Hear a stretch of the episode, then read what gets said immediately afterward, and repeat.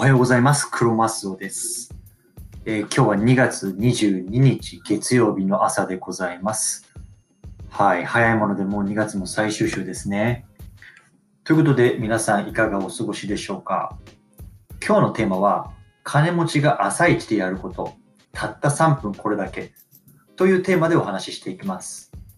本題の前に、この番組では主にアメリカでの資産運用の運用の話や自由な人生について考えるっていうのをテーマに毎日配信しています。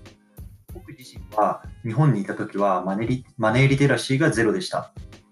で、今はアメリカに来て7年以上は経つんですけど、アメリカ人と結婚したことで、世界一の経済大国であるアメリカ流のお金の考え方を学んで実践することで、30代で純富裕層と呼ばれる金融資産を築くことができました。の考え方だったり、実践の方法を日本語で分かりやすく配信しています。もし参考になるなと思った方がいたら、ぜひフォローしてもらえると嬉しいです。では早速本題に行きます。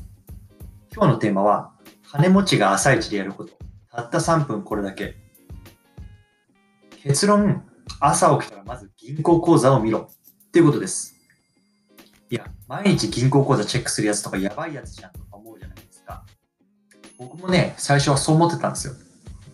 でも、経済的な自由を達成してるやつっていうのは、これを習慣としてやってるんですよね。まあ、もう少し厳密に言うと、自分の資産を毎日確認しろっていうことです。だから、これって銀行口座だけじゃないんですよね。例えば、株式投資の運用状況だったりとか、副業からの収益だったりとか、はたまた住宅ローンの残高だったり、そういうすべての資産の状況を毎朝見ようよっていうこと。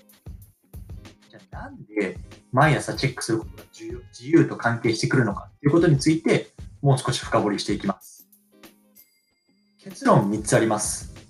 1つ目は、まずは自分の財政状況を知るということ。2つ目は、それを頭にすり込むということ。そして最後3つ目が、それによってリタイアまでの距離を常に測るということです。では、一つずつ見ていきましょう。まずは自分の財政状況を知るということ。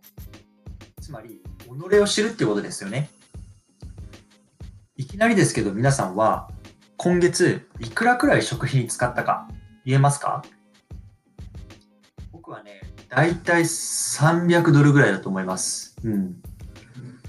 じゃあもう一つの質問は、給料がいくら銀行口座に振り込まれて、答えられますか？僕は一昨日7500ドルくらい振り込まれてましたね。うん。これって、ま、自分が今いくら持っていて、いくら借金をしているのか、また、いくら毎月使っているかっていうのを知ることなんですよね。これをやってなくて、お金がないない言ってるっていう人が多すぎるんですよ。僕も自分でビジネスをやっているアメリカ人の義理の父から最初に教わったのがこのことだったんですよね。You should know your financial status first って言われたのを今でも覚えてます。で次、2番目はそれを頭にすり込むっていうことなんですよね。先ほどの2つの質問にリスナーの皆さんはスラスラ答えられましたかね？もし答えられなかったのならば、まずは毎日見るようにしてみてください。そうすると、さっきの僕みたいにパッと答えられるようになります。例えば、ダイエットする人って毎日体重計に乗って体重をチェックするわけじゃないですか。でも多分、そんなに毎日体重が変わってるってことはないと思うんですよね。でも例えば、昨日より 50g 増えてたなってことに気づくと、原因を探るわけじゃないですか。そうすると、いや、そういや寝る前にちょっとアイス食べちゃったなとか、あれが原因かなとか頭に浮かぶわけですよね。そしたら、その日の夜はアイスを控えてみるとか、見ると、次の日はプラマイゼロだったとか。その結果、ああ、寝る前のアイスはあかんやつやなとか、やめとくかとか、自分で気づくわけですよ。でこういう状態を自分のお財布にも応用していこうっていうことです。そして最後3つ目っていうのが、リタイアまでの距離を常に測っておくっていうことです。こうやって自分の現状を把握できると、リタイアまでの距離っていうのが常に頭に浮かぶようになるんですね。ちょっと分かりにくいと思うので、僕の例で話します。例えば僕の場合は、1億円の資産ができたらリタイアしようと思っていて、今だいたい5000万円分ぐらい作れてます。なので、山登りで言うと、ちょうど5合目まで来たなっていう感じなんですね。つまり、自分の資産状況を把握しているってことは、ゴールまでの距離が常に頭に入っているっていうことなんですね。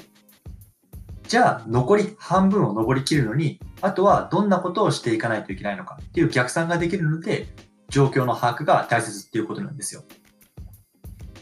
じゃあ、こういうことを言うと、銀行口座がいくつもあるから、1個ずつ確認するのがめんどくさいっていう人が出てくると思うんですよね。これは確かにそうなんですよ。で僕も実際、最初のうちは一つ一つ確認していて、めちゃめちゃめんどくさかったんです。でも、世の中には自分の口座っていうのを全部リンクさせて一括で見られる家計簿のアプリとかっていうのがもう結構出てるんですね。だから、こういうのはどんどんテクノロジーの力を借りちゃっていいと思うんですよ。アメリカでの場合もいくつかアプリが出てるんですが、僕のおすすめはパーソナルキャピタルっていうアプリです。これの日本語でのマイページの作り方とか、解説したブログっていうのを過去に書いているので、概要欄のリンクに貼っておきます。もしよかったら見てみてください。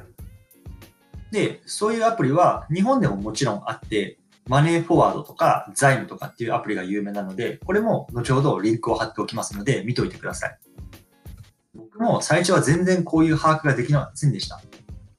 1週間経っても、2週間経っても、いや、これ一体何のためにやってんやっていう感じだったんですよね。でも、1ヶ月くらい経つと、自分が何にお金を使っているかっていうのが、ぼんやりと分かってきたんですよ。僕も今でも、今、今では朝起きたらパーソナルキャピタルとマネーフォワードにログインして、だいたい3分くらいでパッと自分の財政状況を把握して、一日をスタートさせます。ということで、今日はこのくらいにしようと思うんですけれども、最後にまとめると、あなたは毎日資産状況をチェックしてますか？すべき理由っていうのは、自分の財政状況を知ることが経済的自由への第一歩になる。で、それをまずは頭にすり込みましょう。でそうすることによって、ゴールまでの距離感っていうのが常に意識できます。で、おすすめの家計簿アプリっていうのは、ドルだったらパーソナルキャピタル。円だったらマネーフォワード。概要欄にリンクを貼っておきます。最後に、このラジオではこういうふうにお金とか自由な生き方についてアメリカから発信しています。また、ブログとかツイッターでも同様に発信しているので、概要欄のリンクからご覧ください。もし参考になったっていう方がいたら、ぜひフォローお願いします。では、今日はこの辺で終わります。さよなら。